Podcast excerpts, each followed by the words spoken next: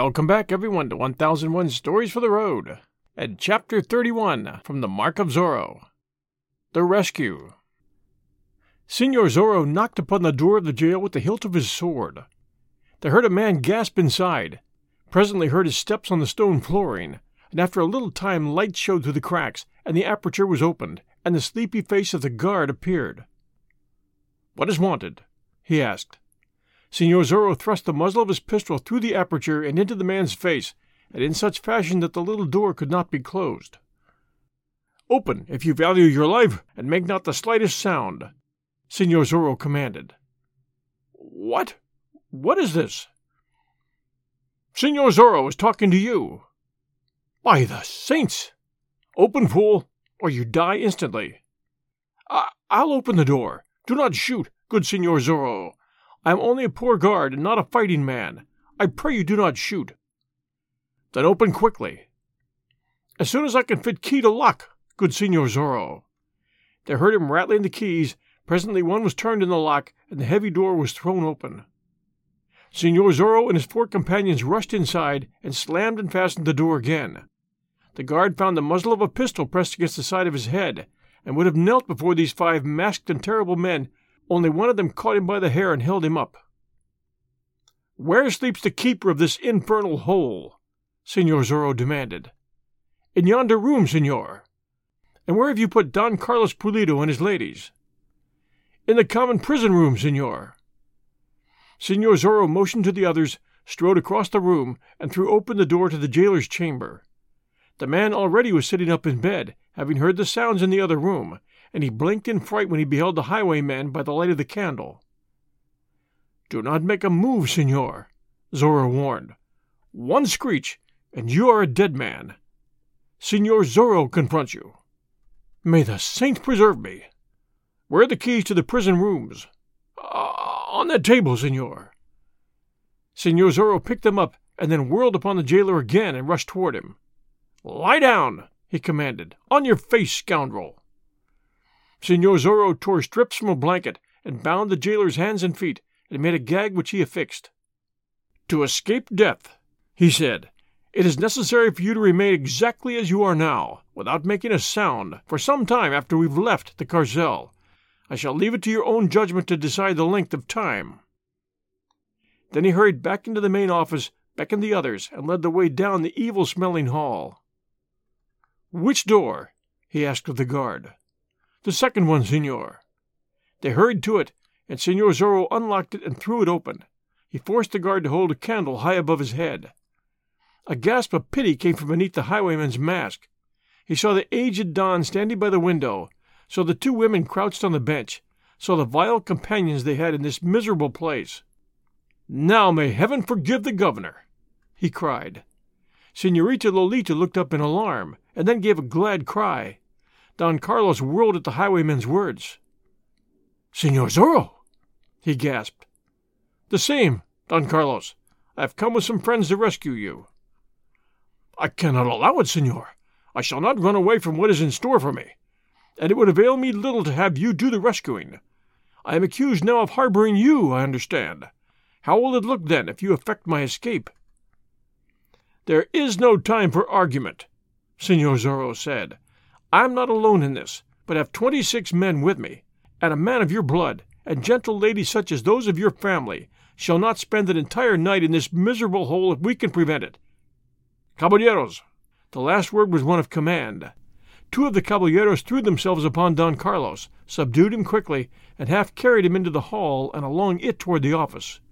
Two others grasped the Dona Catalina by the arms, as gently as they could, and so carried her along. Signor Zorro bowed before the senorita and extended a hand, which she clasped gladly.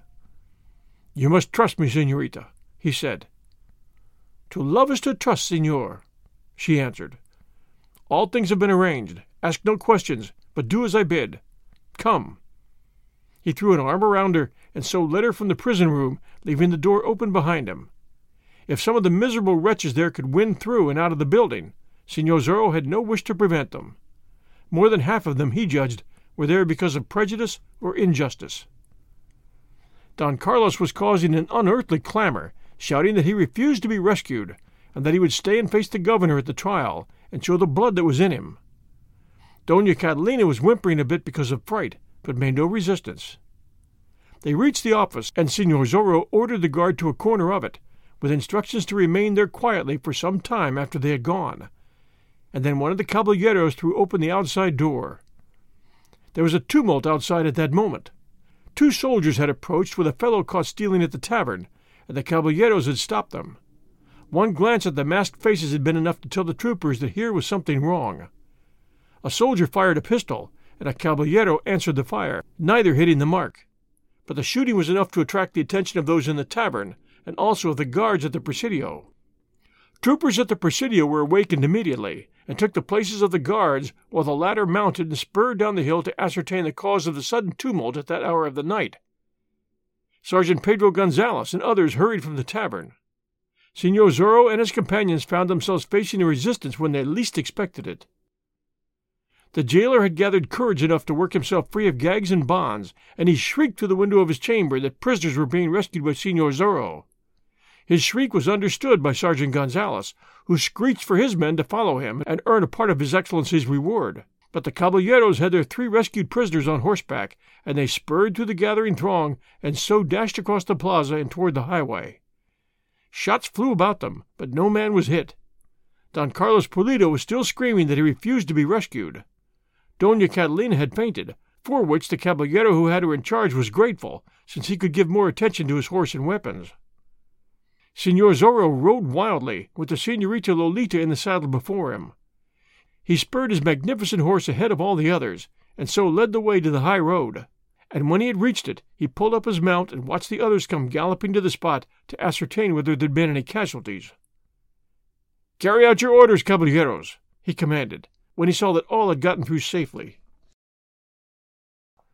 And so the band was broken into three detachments, one rushed along the Pala road with Don Carlos. Another took the highway that would lead them to the hacienda of Don Alejandro. Senor Zorro, riding without any of his comrades at his side, galloped toward Fray Felipe's place, the senorita's arms clasped tightly around his neck, and the senorita's voice in his ear. I knew that you would come for me, senor, she said. I knew you were a true man, and would not see me and my parents remain in that miserable place. Senor Zorro did not answer her with words for it was not a time for speech with his enemy so close at his heels, but his arm pressed the senorita closer to him. He had reached the crest of the first hill, and now he stopped the horse to listen for sounds of pursuit and to watch the flickering lights far behind. For there was a multitude of lights in the plaza now, and in all the houses, for the pueblo had been aroused. The Presidio building was ablaze with light, and he could hear a trumpet being blown, and he knew that every available trooper would be sent on the chase. The sound of galloping horses came to his ears. The troopers knew in what direction the rescuers had traveled, and the pursuit would be swift and relentless, with His Excellency on the scene to offer fabulous rewards and urge on his men with promises of good posts and promotion. But one thing pleased Signor Zorro as his horse galloped down the dusty highway and the senorita clung to him and the keen wind cut into his face. He knew that the pursuit would have to be divided into three parties. He pressed the senorita to him again, put spurs to his horse, and rode furiously through the night. We'll return with Chapter 32, Close Quarters, right after these sponsor messages. And now, The Mark of Zorro, Chapter 32, Close Quarters. And now, The Mark of Zorro, Chapter 32, Close Quarters. Over the hills peeped the moon. Signor Zorro would have had the sky heavy with clouds this night, and the moon obscured, could he have had things his own way. For now he was riding along the upper trail, and his pursuers were close behind and could see him against the brightening sky. The horses ridden by the troopers were fresh too, and the most of those belonging to the men of His Excellency's escort were magnificent beasts as swift as any in the country, and able to endure many miles of travel at a terrific pace. But now the highwayman thought only of getting all the speed possible out of his own mount, and of making as great as he could the distance between himself and those who followed. For at the end of his journey he would need quite a little time if he was to accomplish what he had set out to do. He bent low over the senorita and felt his horse with the reins, making himself almost a part of the animal he rode, as any good horseman can. He reached the crest of another hill and glanced back before he began the descent into the valley. He could see the leading pursuers now. Had Signor Zorro been alone, no doubt the situation would have caused him no uneasiness, for many times he had been in a position more difficult and had escaped. But the Signorita was on the saddle before him now, and he wanted to get her to a place of safety, not only because she was the Signorita and the woman he loved, but also because he was not the sort of man to let a prisoner he had rescued be recaptured. Such an event, he felt, would be a reflection on his skill and daring. Mile after mile he rode, the Signorita clinging to him, and neither speaking a word. Signor Zorro knew that he had gained some on those who followed, but not enough to suit his purpose. Now he urged his horse to greater effort, and they flew along the dusty highway, past haciendas where the hounds barked in sudden alarm, past the huts of natives where the clamor of beating hoofs on the hard road caused bronzed men and women to tumble from their bunks and rush to their doors. Once he charged through a flock of sheep that were being driven to Reina de los Angeles and the market there, and scattered them to either side of the road, leaving cursing herders behind him. The herders gathered the flock again just in time to have the pursuing soldiers scatter it once more. On and on he rode until he could see, far ahead, the mission buildings at San Gabriel glistening in the moonlight. He came to a fork in the road and took the trail that ran toward the right, toward the hacienda of Fray Felipe. Signor Zorro was a reader of men, and he was trusting to his judgment tonight. He had known that the Senorita Lolita would have to be left either where there were women, else where there was a robed Franciscan to stand guard over her, for Signor Zorro was determined to protect his lady's good name. And so he was pinning his faith to old Fray Felipe. Now the horse was galloping over softer ground, and was not making such good speed. Signor Zorro had little hope that the troopers would turn into the San Gabriel road when they arrived at the fork, as they might have done had it not been moonlight and they had been unable to catch sight now and then of the man they pursued. He was within a mile of Fray Felipe's hacienda now, and once more he gave his horse the spurs in an effort to obtain greater speed. I shall have scant time, senorita, he said, bending over her and speaking into her ear. Everything may depend upon whether I have been able to judge a man correctly. I ask only that you trust me. You know that I do that, senor. And you must trust the man to whom I am carrying you, senorita, and listen well to his advice upon all matters concerned with this adventure. This man is a Fray. Then everything will be well, senor, she replied, clinging to him closely. And if the saints are kind, we shall meet again soon, senorita. I shall count the hours and deem each one of them an age I believe there are happier days ahead for us. May heaven grant it, the girl breathed. Where there is love, there may be hope, senorita. Then my hope is great, senor. And mine, he said. He turned his horse into Fray Felipe's driveway now and dashed toward the house. His intention was to stop only long enough to leave the girl, hoping that Fray Felipe would afford her protection, and then ride on, making considerable noise and drawing the troopers after him. He wanted them to think that he was merely taking a short cut across Fray Felipe's land to the other road, and that he had not stopped at the house. He reined in his horse before the veranda steps, sprang to the ground, and lifted the senorita from the saddle, hurrying with her to the door.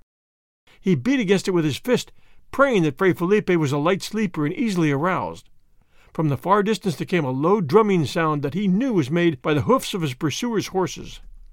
It seemed to Signor Zorro that it was an age before the old Fray threw open the door and stood framed in it, holding a candle in one hand.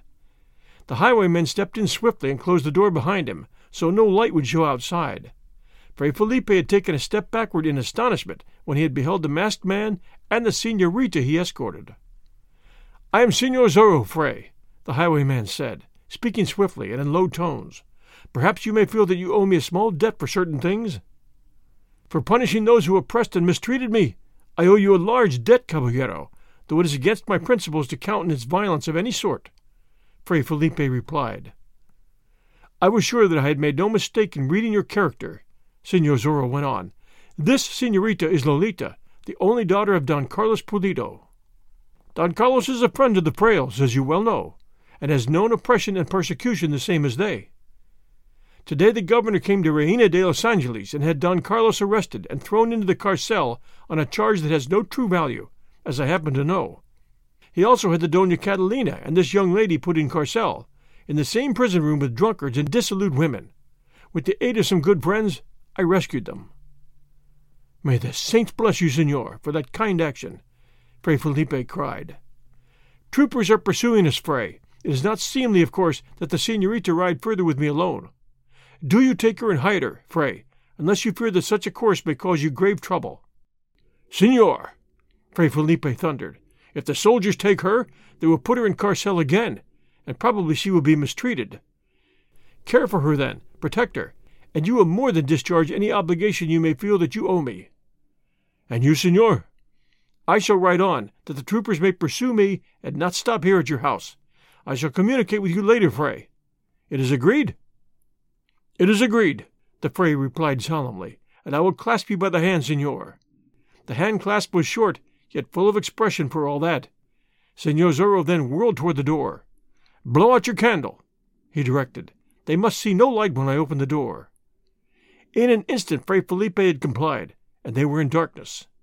Senorita Lolita felt Senor Zorro's lips press against her own for an instant, and then she felt one of Fray Felipe's strong arms around her. Be of good courage, daughter, the Fray said. Senor Zorro, it appears, has as many lives as a cat, and something tells me he has not been born to be slain by troopers of His Excellency. The highwayman laughed lightly at that, opened the door and darted through, closed it softly behind him, and was gone. Great eucalyptus trees shrouded the front of the house in shadows, and in the midst of these shadows was Signor Zorro's horse. He noticed, as he ran toward the beast, that the soldiers were galloping down the driveway, that they were much nearer than he expected to find them when he emerged from the house. He ran quickly toward his mount, tripped on a stone and fell, and frightened the animal so that it reared and darted half a dozen paces away and into the full moonlight. The foremost of his pursuers shouted when he saw the horse, and dashed toward it. Signor Zorro picked himself up gave a quick spring, caught the reins from the ground, and bolted into the saddle. But they were upon him now, surrounding him, their blades flashing in the moonlight. He heard the raucous voice of Sergeant Gonzales ordering the men. Alive if you can, soldiers! His Excellency would see the rogue suffer for his crimes! At him, troopers! By the saints! Signor Zorro parried a stroke with difficulty and found himself unhorsed. On foot, he fought his way back into the shadows, and the troopers charged after him. With his back to the bole of a tree, Signor Zorro fought them off. Three sprang from their saddles to rush in at him. He darted from one tree to another, but could not reach his horse. But one belonging to a dismounted trooper was near him, and he vaulted into the saddle and dashed down the slope toward the barns and corral. After the rogue! he heard Sergeant Gonzales shouting. His Excellency will have us flayed alive if this pretty highwayman escapes us now. They charged after him, eager to win promotion and reward. But Signor Zorro had some sort of a start of them, enough to enable him to play a trick. As he came into the shadow cast by a big barn, he slipped from the saddle, at the same time giving the horse a cut with his rowels. The animal plunged ahead, snorting with pain and fright, running swiftly through the darkness toward the corral below. The soldiers dashed by in pursuit. Signor Zorro waited until they were past, and then he ran rapidly up the hill again but he saw that some of the troopers had remained behind to guard the house, evidently with the intention of searching it later, and so he found he could not reach his horse. And once more there rang out that peculiar cry, half shriek and half moan, with which Signor Zorro had startled those at the hacienda of Don Carlos Pulido. His horse raised its head, whinnied once in answer to his call, and then galloped toward him. Signor Zorro was in the saddle in an instant, spurring across a field directly in front of him. His horse went over a stone fence as if it had not been in the way, and after him speedily came a part of the troopers. They had discovered the trick he had used. They charged at it from both sides, met behind him, followed and strained to cut down his lead. He could hear Sergeant Pedro Gonzales shouting lustily for them to make a capture in the name of the governor. He hoped that he had drawn them all away from Fray Felipe's house, but he was not sure, and the thing that demanded his attention the most now was the matter of his own escape. He urged his horse cruelly, knowing that this journey across plowed ground was taking the animal's strength. He longed for a hard trail, the broad highway. And finally he reached it. Now he turned his horse's head toward Reina de los Angeles, for he had work to do there. There was no senorita before him on the saddle now, and the horse felt the difference. Senor Zorro glanced behind and exulted to find that he was running away from the soldiers. Over the next hill, and he would be able to elude them. But he had to be on guard, of course, for there might be troopers in front of him, too. His Excellency might have sent reinforcements to Sergeant Gonzales, or might have men watching from the tops of the hills. He glanced at the sky and saw that the moon was about to disappear behind a bank of clouds.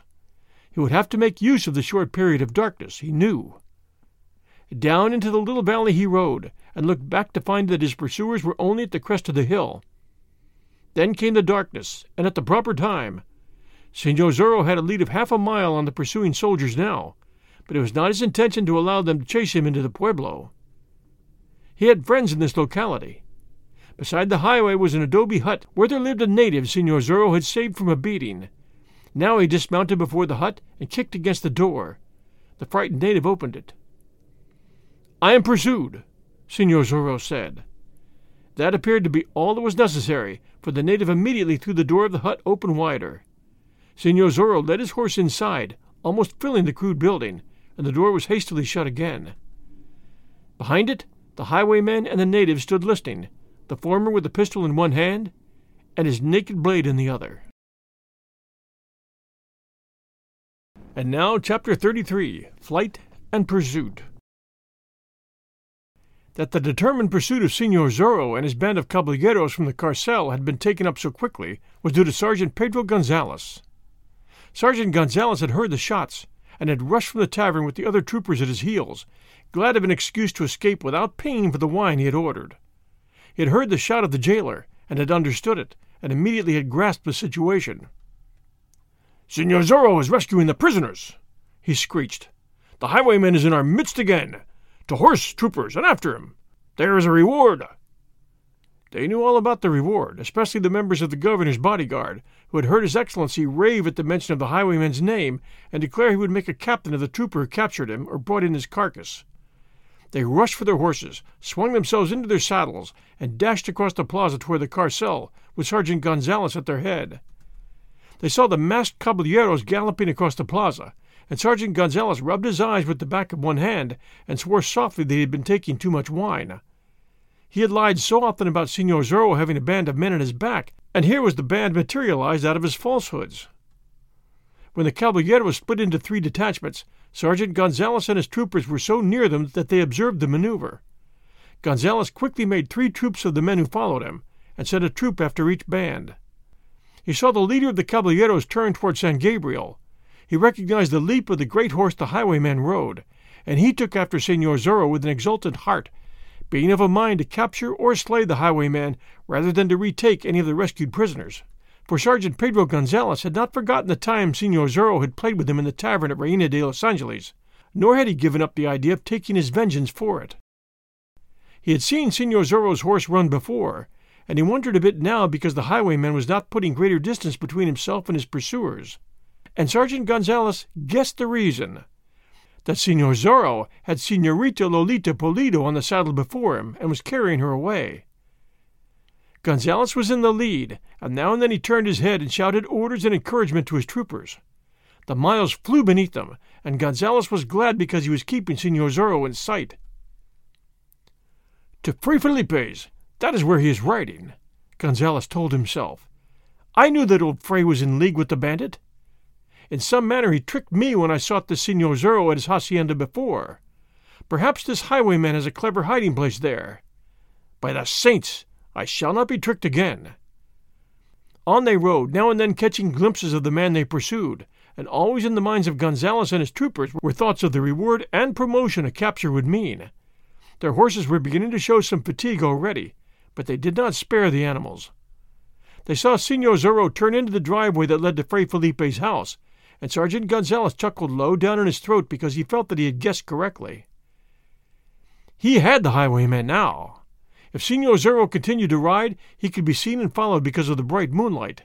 If he stopped, Senor Zorro could not hope to cope successfully with half a score of troopers with Gonzales at their head. They dashed up to the front of the house and started to surround it. They saw Senor Zorro's horse, and then they saw the highwayman himself, and Gonzales cursed because half a dozen troopers were between him and his prey, and were at him with their swords, threatening to end the business before Gonzales could reach the scene. He tried to force his horse into the fight, he saw Senor Zorro spring into a saddle and dash away, and the troopers after him. Gonzales, not being close, gave his attention to the other half of his duty.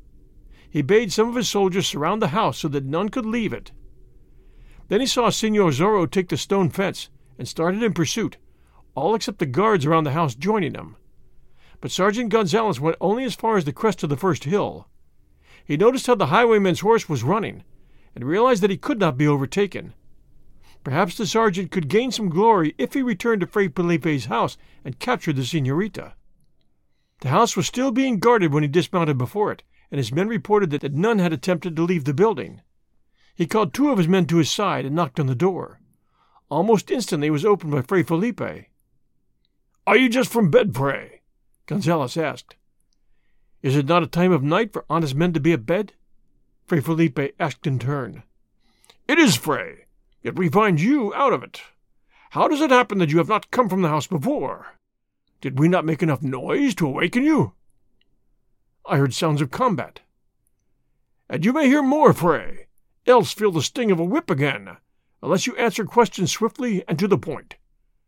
Do you deny that Senor Zorro has been here? I do not. Ha! Now we have it. You admit, then, that you are in league with this pretty highwayman, and that you shield him upon occasion. You admit that, pray? I admit nothing of the sort, Fray Felipe replied. I never set my eyes on the Senor Zorro, to my knowledge, until a very few minutes ago. That is a likely story. Tell it to the stupid natives. But do not try to tell it to a wise trooper, Fray. What did the Senor Zorro wish? You were so close upon the man's heels, senor, that he scarce had time to wish for anything, Fray Felipe said. Yet you had some speech with him? I opened the door at his knock, senor, the same as I opened it at yours. What said he? That soldiers were pursuing him. And he asked that you hide him, so he could escape capture at our hands. He did not. He wanted a fresh horse. He did not say as much, senor. If he is such a thief as he is painted, Undoubtedly he would merely have taken a horse without asking, had he wanted it. Ha! What business had he with you, then? It would be well for you to answer openly, pray. Did I say that he had business with me? Ha! By the saints! The saints are better off your lips, senor, boaster and drunkard. Do you wish to receive another beating, Fray? I am riding on His Excellency's business. Do you not delay me further? What said this pretty highwayman? Nothing that I am liberty to repeat to you, senor, Fray Felipe said. Sergeant Gonzales pushed him aside roughly and entered the living room, and his two troopers followed at his heels. Light the candelero! Gonzales commanded his men. Take candles if you can find any. We'll search the house. You search my poor house? Fray Felipe cried. And what do you expect to find? I expect to find a piece of merchandise this pretty Zorro left here, Fray. And what do you imagine he left? Ha! A package of clothing, I suppose. A bundle of loot. A bottle of wine. A saddle to be mended. What would the fellow leave, Fray? One thing impresses me. Senor Zorro's horse carried double when he arrived at your house, and was carrying nothing but Senor Zorro when he departed. And you expect to find? The other half of the horse's load replied Gonzales. Failing to find it, we may try a twist or two of your arm to see whether you can be made to speak. You would dare? You would so affront a fray? You would descend to torture? Meal mush and goat's milk, quoth Sergeant Gonzales. You fooled me once in some manner, but you will not fool me again. Search the house, troopers, and be sure that you search it well. I shall remain in this room and keep this entertaining fray company. I shall endeavor to discover what his sensations were while he was being whipped for swindling. Coward and brute! Fray Felipe thundered. There will come a day when persecution shall cease, when this disorder shall end and honest men be given their just dues, Fray Felipe cried. When those who have founded a rich empire here shall receive the true fruits of their labor and daring, instead of having them stolen by dishonest politicians and men who stand in their favor. Goat's milk and meal mush, Fray when there shall be a thousand Senor Zorros, and more if necessary, to ride up and down El Camino Real and punish those who do wrong. Sometimes I would that I were not a Fray, that I might play such a game myself. We'd run you down in short order and stretch a rope with your weight, Sergeant Gonzales told him. Did you help His Excellency's soldiers more? Perhaps His Excellency would treat you with more consideration. I give no aid to no spawn of the devil, Fray Felipe said. Ah, now you grow angry, and that is against your principles. Is it not the part of a robed Fray to receive what comes his way and give thanks for it, no matter how much it chokes him? Answer me that, angry one. You have about as much knowledge of a Franciscan's principles and duties as has the horse you ride. I ride a wise horse, a noble animal. He comes when I call, and gallops when I command. Do not deride him. Ha! An excellent jest. Imbecile! Where's the lady? said Sergeant Gonzales. Join us next week, Sunday night, for more chapters from the Mark of Zorro. We love reviews, and I'd like to share a couple of reviews for 1001 Stories for the Road, starting with five stars. Love the stories, the storytelling, and the selections. Makes my daily commute to and from work easy and enjoyable. Thanks. From Sue Waldo, Ohio, Apple Podcast US. And this one, Mark of Zorro was wonderful. Five stars. I'm thoroughly enjoying this rendition of The Mark of Zorro. The narrator does a commendable job with all the characters, and of course the famous tale itself lends itself quite well to verbal exposition. Great work indeed. Down from Guitar Bird, Apple Podcast US. And this one, I love the 1001 Network, five stars. I discovered these gems almost six months ago, so this review is definitely overdue. John does an amazing job telling and reading stories across this vast network, from authors and writers Robert Louis Stevenson, Mark Twain, Lucy Maud Montgomery, Lovecraft, Jack London, and Algernon Blackwood, to the classic radio broadcasts on 1001 radio days. By the way, yours truly, Johnny Dollar, is an American classic. John offers more than enough content to keep you engaged and entertained while working, exercising, cleaning the house, or taking a walk. Don't even worry about the occasional mispronounced word. That one from It's 9:19 a.m. via Apple Podcast US. Thanks for being good fans and taking the time to send us reviews. That's really great, and I appreciate it, and the show appreciates it very, very, very much. Everyone stay safe, take care, and we'll see you next Sunday night, 8 p.m. Eastern Time.